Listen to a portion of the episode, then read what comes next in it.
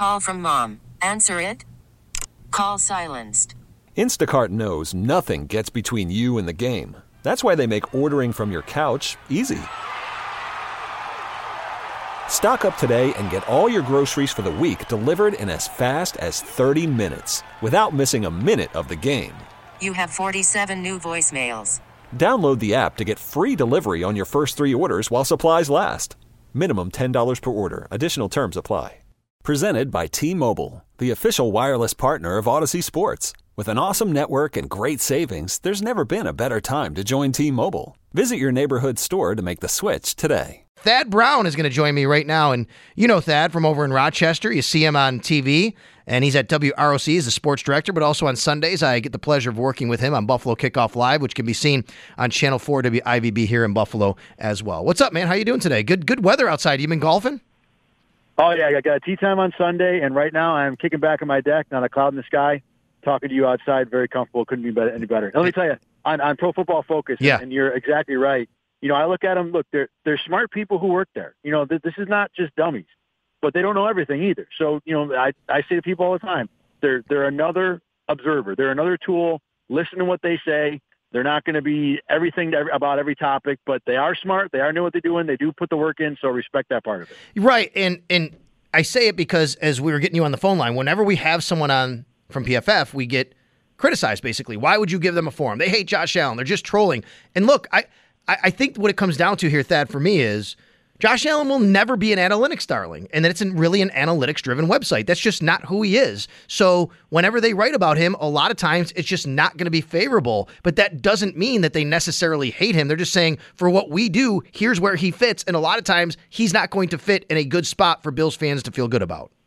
I don't even know how to put Josh Allen in that small box. I, I don't think it's impossible that he could be an analytics darling. I mean, he did improve in a lot of areas last year. I think more to what they're saying is what he's done so far Mhm. is not favorable to the analytics community. You know, there are, and there, look, there's a lot of passing numbers with Josh Allen that are below average or significantly below average. There's, there's a lot of things that, that he needs to improve upon. And the way the Bills are building this roster, he doesn't necessarily even have to be an analytics darling for that team to be successful. He needs to make a few plays. He needs to keep drives moving. Maybe you know come up with a couple fourth fourth quarter drives when necessary. Because the rest of that roster is potentially good enough to win 9, 10, 11 games on its own. Then it comes down to can you put three or four games together in the playoffs? And if Nick Foles can do it, absolutely Josh Allen can too. Right. Okay. So he here's uh, this is the way I like to look at it. I think um, even if even if it doesn't match up necessarily, what you said is 100 percent right, and I would say it even this way too is to add the Bill, the Bills when they drafted him and even now are fully aware of the things Josh Allen does well and doesn't do well. I mean, can you nitpick a few things here or there philosophically, play calling? Of course you could, but I don't think I think this is a situation where maybe if Josh Allen is with another organization who does not understand what his skill set and where he lacks is, then he's more he's definitely, you know, not as good or on a track as he is now. But I think the Bills are fully aware of that and have done a good job of harnessing that. I think so too. You know, and I think you know as much as they've done a nice job, I think with putting Josh Allen in situations to succeed. And I look more at his rookie year for that when you know they realized you know Brian Daboll said, look, if you see space to run, then run. I think understanding that that was probably the best way to get him comfortable and confident. You know, breaking into the league as a first time guy who really wasn't you know the, the prototypical passer yet. I think that was a, a very good job. But more to more importantly, I look at the young quarterbacks who succeeded lately, and all of them are in superb situations outside the quarterback position. Pat Mahomes, Lamar Jackson, and Josh Allen have great rosters, have offenses that fit them, have play callers that understand what they do well. I mean, Andrew Reid in Kansas City understands what everybody does well. But regardless, you know, I I think more today, and, and you know, really this this has been a change for me in the last two years with how I look at young quarterbacks. I look at more the coaching and roster situation more than the individual talent to the point where you know I think Sam Darnold would be as successful as Josh Allen is in Buffalo. I, I think Agreed. um, uh, uh, who was it? Sneaky Joe last night had a great take on would Josh Rosen have made the playoffs with the Bills last year. And I don't know if I'll go that far, but the point being that the situation I think means a whole lot more than we've all given it credit for in this last 10 to 15 years era where we say the quarterback is the thing. Yeah, the quarterback is the thing, but I think how the quarterback is supported and how the quarterback is developed is probably more of the thing than just who the quarterback is. And Josh Allen might be the best proof of that. To be honest, I might say Lamar Jackson's better, But you know, both those guys with big questions coming in are now inarguably currently the two most successful quarterbacks of that draft class. Right. And I know people would say Lamar is going to be great wherever he goes. I don't agree with that. I do think that being in Baltimore with a head coach who is very good, with an organization who has obviously been one of the better organizations in many, many respects for many years, has done a great job of setting him up for success and how they've built that organization around his skill set. And to your point, and I've said this same thing on the air, and I know you grew up watching a lot of New York Jets football. You grew up a Jets fan. Sam Darnold, to me, I am a Sam Darnold fan. But I think if you put Sam Darnold in Buffalo, he's on a really nice track. And if you put Josh Allen in New York with that organization, that coaching staff, and all the turnover, and Adam Gase being who he is, I don't think Josh Allen is nearly on a very good track. Hundred percent, couldn't agree more. You know, and and uh, I I think Josh Allen's track, you'd be surprised how bad it would look with the Jets because he was not. I think Sam Darnold was a little better prepared to mm-hmm. handle that stuff yep. and t- some of the mess around him. But even so, um, you know, I was uh, a huge fan of Sam Darnold coming out. He was my number one quarterback in that class. I, I think separate of what the Jets are, I don't think Darnold has lived up to those expectations. I think he's been problematic with his decision making, and uh, I don't think he's done a nice job of being able to get through reads. So whether that is the development, how they've been coached, I don't know, or whether it's just him. But I don't think Darnold was as good as everybody thought he was. And I know, you know, like you said, you're still a fan. I'm to the point now where I think the best case scenario for the Jets this year would be three and thirteen. Adam Gase is fired by Halloween. Wow! And they got the number one pick in the draft for Trevor Lawrence. Yeah, I don't. Thad Brown, kinda, the the the young young kid Darnold. Jets fan, is saying tank for Trevor Lawrence. Not not on purpose. Okay. They, won't, they just think be they bad. got a chance this year, but I just if you want like you, you think about the long term future of that team, if they're nine and seven with hope and keeping Adam Gase around and continuing to build around Sam Darnold, who I think he's had enough starts already to kind of show you who he is. You know, I think the long term future of that team is, yeah, they might go ten and six and sneak into the playoffs a couple times, but that's it. You know, whereas you know a total reboot with I like the GM. I think the GM's done a good job mm-hmm. with Gase and, and a, or with a different coach and and a brand new quarterback who could, you know, be elite. I think would be the better play. What do you make of this Jamal Adams stuff? He is the kind of guy that believes he's the best player in the NFL at his position. He might be right. Um, and I think what the Jets have now with their new GM is a guy who is not willing to to break the bank when it comes to you know paying anybody. He is going to set the line for how much he thinks a player is worth and not go above that. Whether you're Jamal Adams or Sam Darnold or you know the fourth offensive the fourth offensive tackle, and I think that might become a problem with Jamal Adams.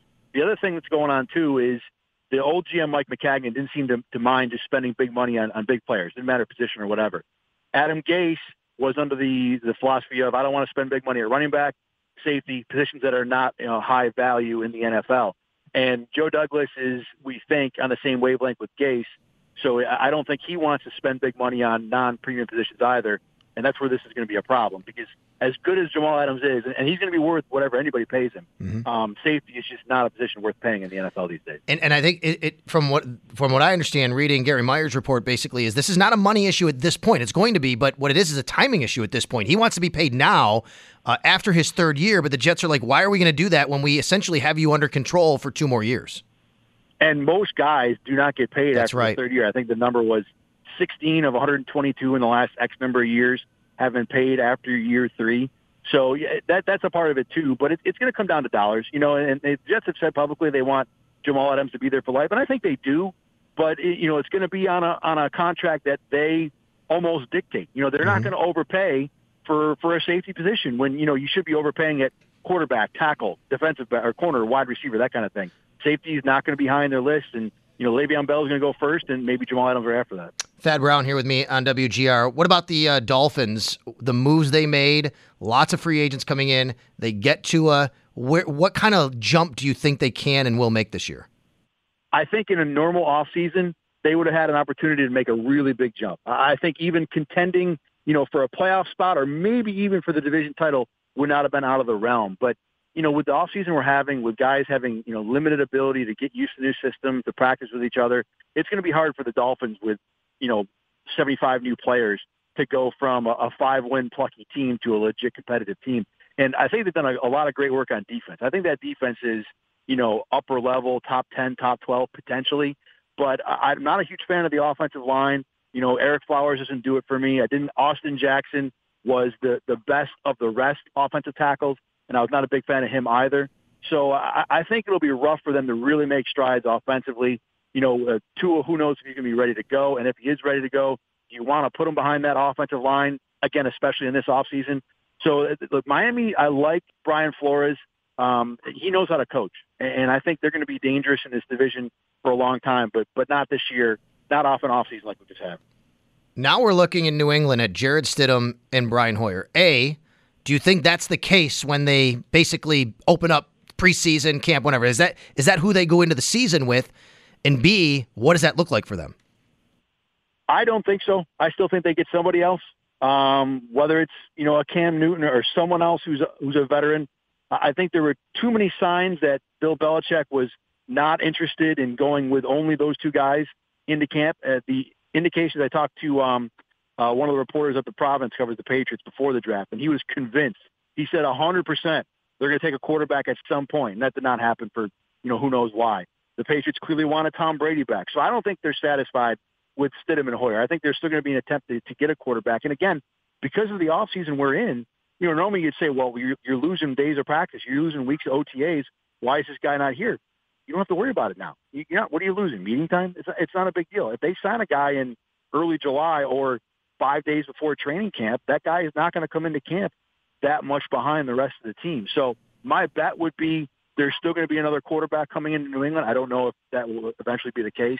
But look, the Patriots defense is still good. Maybe not great, maybe not what they were last year, yep. but they're good enough to be a pain in the neck, and they still have Bill Belichick, so they're going to be a contender for sure.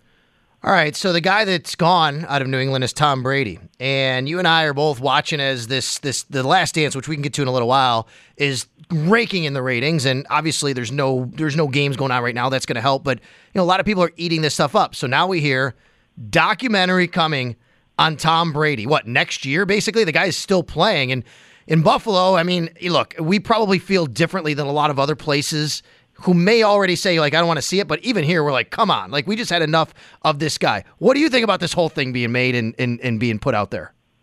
Could not hate it more. Could could not be less interested in this idea. All right, first of all, first of all, when it comes to goats, I don't think I don't think I'm going to say this as someone who you know lives in an area where Tom Brady has tormented over the years.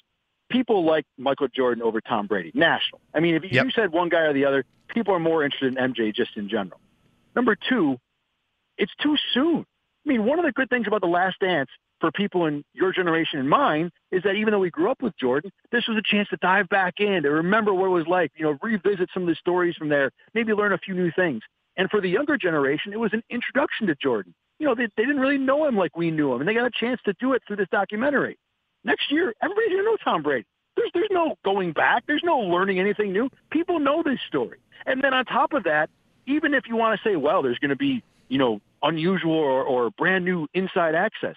How brand new can it be? Tom Brady just did a Facebook doc last year that right. was inside access. What are we going to see something different? You know, assumably both of these projects are basically approved by Tom Brady. It's going to be the same thing. It's going to be the exact same thing. And then, what made The Last Dance work? Well, there were villains. You know, Jerry Krause was the bad guy, whether you think it's fair or not. He was the bad guy. Scottie Pippen at moments was the bad guy. Reinsdorf, Dennis Rodman even. Who's the bad guy in this thing? I mean, it seems like it seems like you know Tom Brady was uh, when it comes to the New England philosophy, where uh, we got to do it the hard way and the practices aren't fun, but we always win. Didn't seem like Tom Brady liked that any more than anybody else did. And the fact that Gronkowski ran out of retirement the moment Brady went somewhere else tells me that Brady is probably on the player's side when it comes to Belichick versus the players. So you're not going to get players saying bad things about Tom Brady. You're not going to get Bucs players for sure. They're on his team right now. so who's the who's the bad guy going to be? You know what's going to be? It's going to be Bill Belichick. And, and now look, if Bill Belichick was Pete Carroll or if he was Bill Cowher or Jimmy Johnson or some guy who loved to run his mouth, well, then it might be fun. But if the bad guy is just going to be mumbling barely coherent, semi nasty, angry things about Tom Brady, then what the bleep is the point of watching this thing? so to me, I can't have any less interest in Tom Brady. I, I don't care if there's sports or not. There will be something better for me to do next year when this Tom Brady doc comes out. Give me, you know what? If you want to do an NFL quarterback, Joe Montana, Steve Young would have been interesting. Terry Bradshaw I thought would have been fascinating. Maybe Fran Tarkenton losing four Super Bowls. Jim Kelly, whatever. We already done one of those.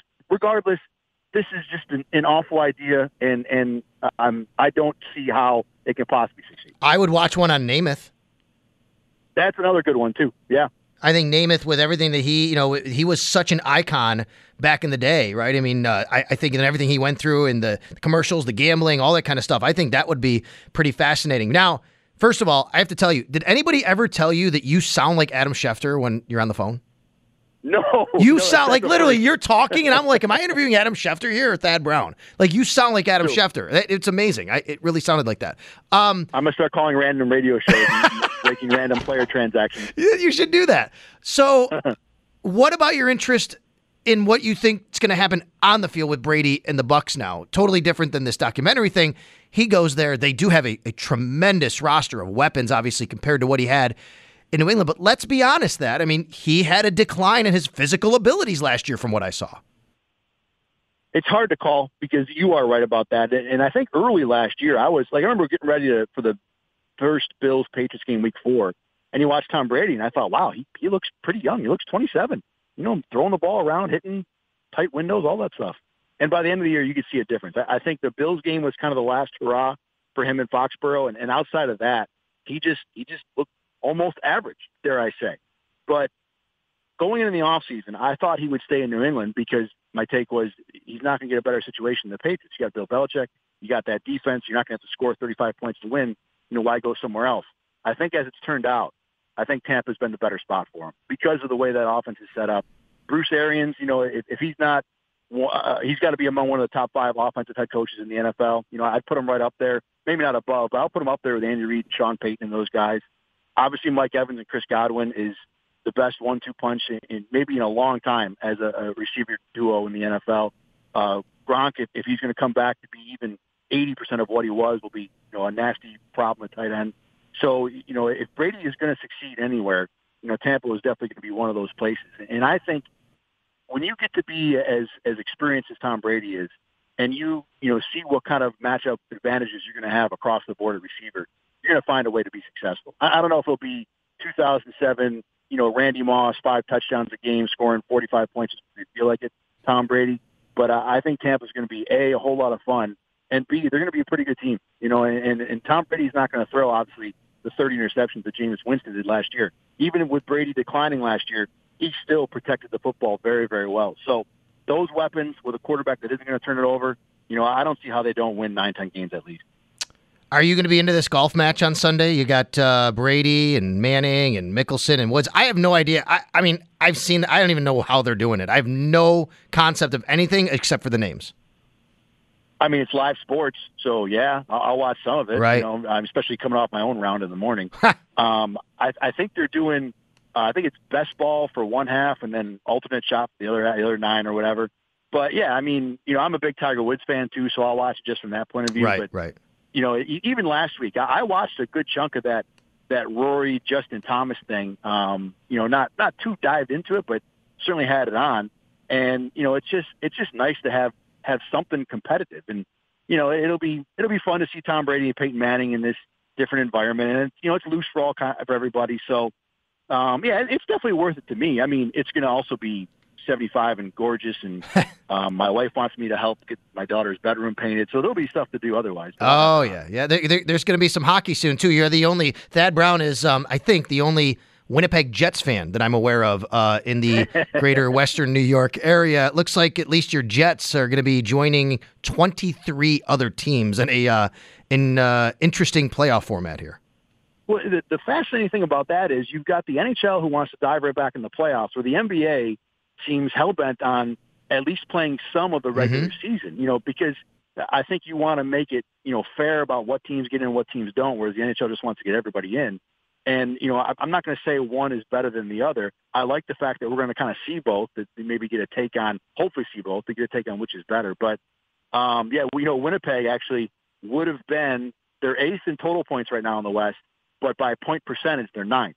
So getting this this situation playoff wise in is good for me because I get to see my team in the playoffs. But um, I, you know, as a Winnipeg Jets fan, they had their year two years ago, and things have been breaking down. Then they they kind of went all in money wise and had to let guys go for uh, salary cap reasons and mm-hmm. stuff like that. So it'll be nice to see them in the playoffs. It'll be nice to see anybody in the playoffs, frankly, because I two months ago I thought the NHL and the NBA were done until until next fall. Um, but yeah, whatever. I mean, if if the NHL thinks this is the best way to do it, you know, I'm I'm on board with live sports in whatever form they take, and if this is how it works, by all means. Yeah, and it's it's wacky, it's wild. I mean, might as well, and we'll see. And you never know in a situation like this. It, it could be just like the NCAA tournament; it's a one and done there. And you know, we saw a 16 upset of one. That can happen. And something like this, you never know how in shape guys are. They come back. We could see some major upsets. You know, so it, it could get pretty wacky and wild. Before I let you go, uh, the Last Dance. Um, you know, you referenced it earlier. For for people like us, you know, we remember Jordan playing in his heyday. I mean, to be honest with you, that he was to even remember him through this thing, he was even better than I remember him, which is crazy to think about. Uh, where do you fall on Pizzagate? The Jordan Pizzagate, not the political one, of course. Where do you fall on Pizzagate? I, I, I find it hard to believe that, you know, I, I, I buy into the scenario that if they're calling all over for a pizza and they find one place open to deliver miles away, you know, probably outside their normal delivery zone, they probably had to tell them who was there. And, and I think that theory is supported by the fact that Jordan said there were five guys outside the door. So they knew who they were making the pizza for.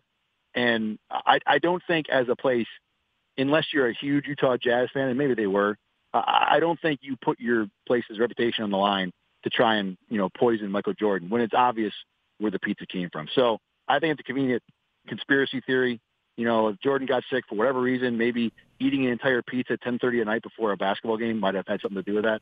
But I, I don't. I'm not into it was done on purpose. It was something random that happened. Yeah. You know, end of the day, Jordan didn't feel well. He had a great game. It's a great memory, a great story for all of us, and, and fantastic. A nice little piece of the Jordan legacy. I also don't think he went out and had a bunch to drink, flew off to Vegas and came back late. Like, I, I don't think any of that. I mean, Michael Jordan, this man that was so obsessed with winning, we know how much he did love to gamble, but he was not a guy that we knew that just went out and got hammered, you know, nights before games, basically, especially a championship game you're not that dialed into winning if you don't have the entire process of getting ready to win as a priority in your life. You know, you you don't if you want to win as bad as Jordan did, then you're taking care of yourself the night before. You're doing everything everything you're supposed to do to get ready. I mean, short of eating a whole pizza, yeah. but you're not yet. You're not running out of those pizzas. All right, man. Uh, everything else good? How how you holding up? Everybody good at home? How's the? I know you have a high school daughter, and uh, she's got to be missing her friends right now. How's everything going there? Well, she's in seventh grade. So oh, seventh. I'm sorry. Middle school. Pump sorry. the brakes on yeah. that, man. I'm, I'm sorry about all the high school stuff already. It is. No, wait, wait, um, she's been she we've been you know as good as everybody else. You know, just kind of hanging in.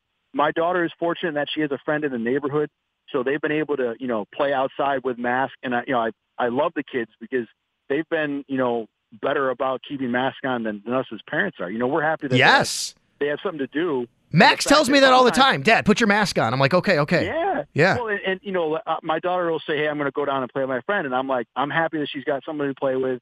You know, I want to get her out of the house, get her outside. So go, go ahead." And a couple times she's come back in five minutes. I'm like, "What's going on?" She said, "Oh, I forgot my mask." So you know, I couldn't happy that all the kids are being responsible in that way and trying to keep everybody safe and able to get outside. But you know, I'm sure you feel the same way with Max it's been fun to have her home. I mean, we yeah. we play board games. We go out and she's um, you know wants to play volleyball. She's in a club on the team at school, so we hit the ball around almost every day. And it's you know as good as you as as much as this has been a negative situation, this has been a, a very thick silver lining the problem I'm having with my son, who's six, Max, he's outgrowing the backyard when he hits baseballs, basically, little wiffle balls. Like you know, we're chasing them over the fence now, top of the roof, the roof of the house, falling in the gutters. And I'm like, dude, okay, you got to hit line drives. You can't be blasting these things anymore, right? But of course, you know, he just wants to hit home runs and run around the bases. That's that's what I they do. Him, yeah. we, so. we, had a wiffle. My backyard the same way. I had a, a brother who's three years younger than me. We played wiffle ball all the time the funny thing about our backyard is we had a giant tree in left field, mm-hmm. so we all had to hit home runs to right field. Uh-huh. And I grew up with a base, an inside-out baseball swing. I could always go to right field. Had trouble pulling the ball. You were the original Derek Jeter. That's what it was. Exactly. No doubt about yeah. it. All right. Well, Thad Brown, who sounds like Adam Schefter. Thanks, man. Uh, enjoy your long holiday weekend. Hit them straight when you do. Thanks, man. You two get out there and play some 18s. Okay. Picture this: it's Friday afternoon when a thought hits you. I can spend another weekend doing the same old whatever, or I can hop into my all-new Hyundai Santa Fe and hit the road. With available HTRAC all-wheel drive and three-row seating, my whole family can head deep into the wild. Conquer the weekend in the all-new Hyundai Santa Fe. Visit HyundaiUSA.com or call 562 for more details. Hyundai, there's joy in every journey.